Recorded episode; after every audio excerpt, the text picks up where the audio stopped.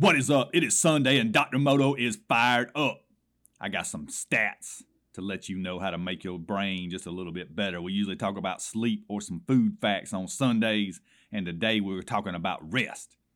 And rest is beyond sleep. It's when you're awake, but your brain needs a break because the world is busy and really, really noisy. One artist I remember saying years ago on a podcast he said that 99% of the world is just noise, and he only lets in 1% of it. And guess what? This fella gets a lot more art created than his peers who are sitting around watching TikTok four hours a day, watching Netflix the other four, and probably taking a nap because they wore out, brother. Now, here's three ways to rest your brain. Limit your online time every day. Set yourself a limit.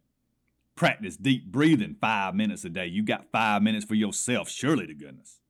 Or seek out some boredom instead of making your brain soak up information and entertainment every waking hour. Boredom is a gift.